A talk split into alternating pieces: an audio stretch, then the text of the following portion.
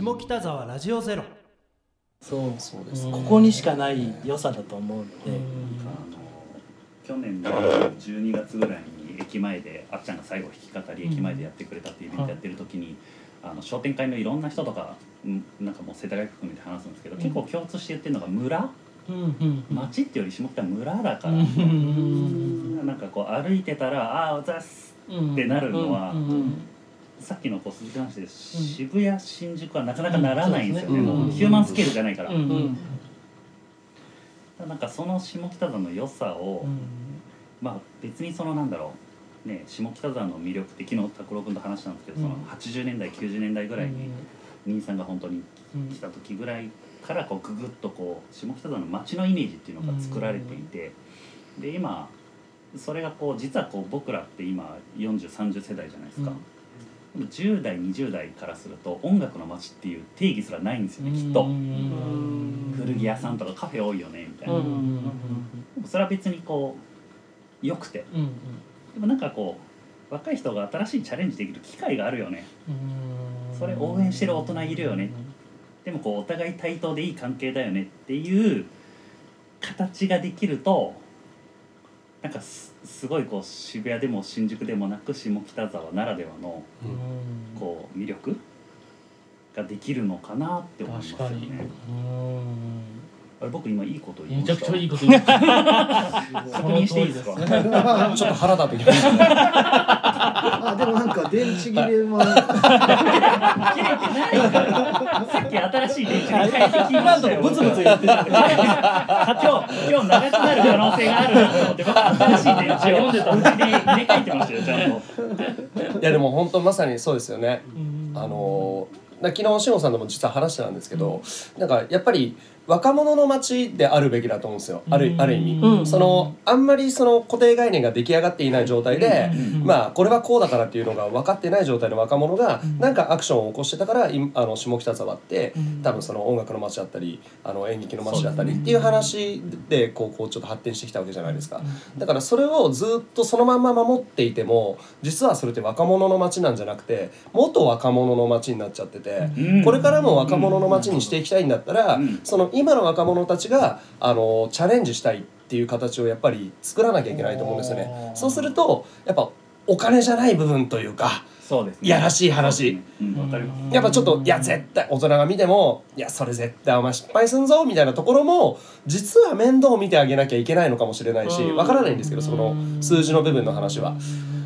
でもそこをチャレンジしさせてあげる街なんだよっていうところをイメージで最初に作ってあげてしまえばいつか天才が現れた時にすごくドカンってなるかもしれないですよね。だそれはもう投資と考えてうん。ある意味。うん。でもチャレンジできる街だと。もうお客さんにその街ぐるみでみんなつながってっから村だから人が集まるからとにかくいいからもう金いらねえからやってみろっつうところを提供してあげるとかってすごい、うんうん。それで若者の街になるんじゃないかなと思うんですけどそれもね。今やれるとしたら今でさっきそれこそあっちゃんと話したんですけど、はい。はいやっぱミュージシャンもライブハウスも今稼ごうの目的で何かをしても難しいんですよどの道、うんでなんで今も営業してるのなんで今もライブやってるのって言ったらもう気持ちだったり、はいはい。やりたいだったり、うんなんでしょう何かをつなごうだったりっていうことが理由なので、うん。まさに今そのね言ってたようなことも度外視でやれるっていうのはもう今の時期構築したものだと本当にそうなんですうね、ん、思うので、なんか作り上げたいですよね。そうですよね。うん。どうせ巻くんだったら素敵な種をまいときたい本当にそうですよね。うん。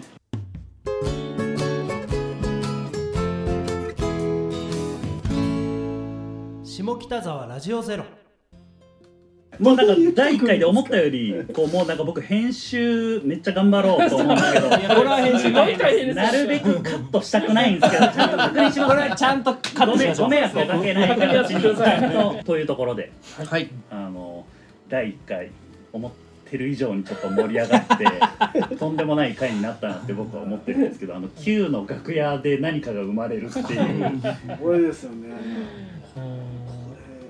話しちゃって。いい初めて楽屋に入ったのにすごい居心地よく あそうです長いよねさせていただいている。ああそうですか。もうあっちゃんはね。いやいや。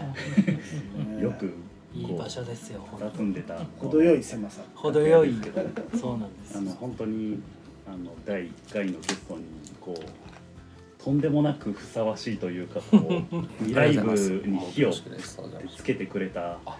焚き火のオーナーの絶対決めてましたね今の。は もう絶対決めてたわ。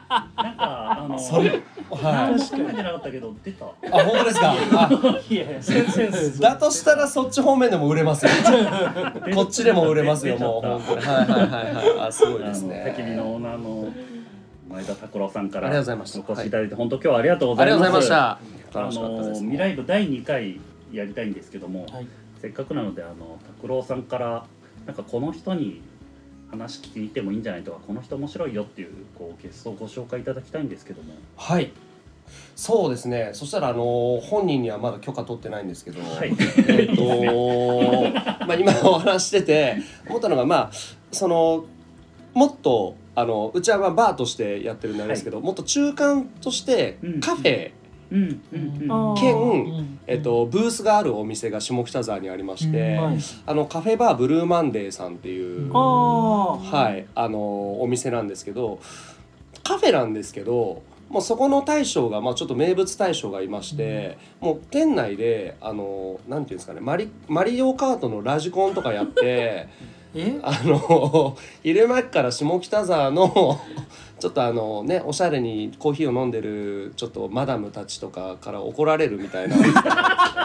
それは怒られるわ。当たり前やそれは。オーナーが。はい、ああはいはい。でそのでそこにまたブースがあって、はい。まあ、ブルーマーではもうあのお察しの通りもう音楽好きの方がうんあの皆さんねうん。分かってる。そこからもう店名が来てるような音楽好きの DJ 兼、えー店長のですね古賀武さんという方がい。らっしゃるんで、そのことにちょその方にちょっとぜひ、はい、お話ししていただきたいなと思っております。はい、ありがとうございます。ありがとうございます。拓郎さんなんかすごい素敵な今のこうご紹介含めて素敵な方だなと思います。いやもうそうですね。本人にはね、はい。まだ許可取ってない許可は取ってないんですけど多分暇なんで。大丈夫です。この温度感いいですよね。多分大丈夫です。多分暇なんで大丈夫です。これ許可取ってないいいともスタイルいけるんですかこれいけます？か確かに確かに大丈夫です。ないけど言っちゃったはいはい。ブルーマンデーのそうですね。小小型芸さんですね。はいもう下北沢のでも駅前のカフェの方なので、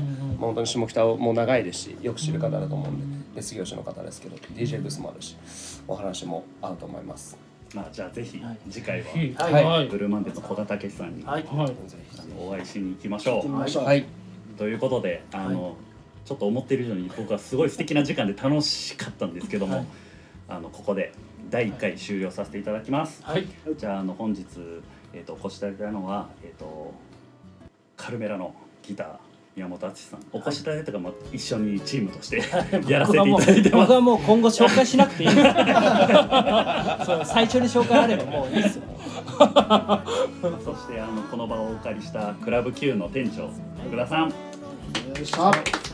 下北沢未来部発起人である鈴木さんありがとうございましたありがとうございましたそしてスペシャルゲスト最高のゲストでしたバー焚き火のオーナー拓郎さんありがとうございました。ありがとうございました。今日はありがとうございました夢の続き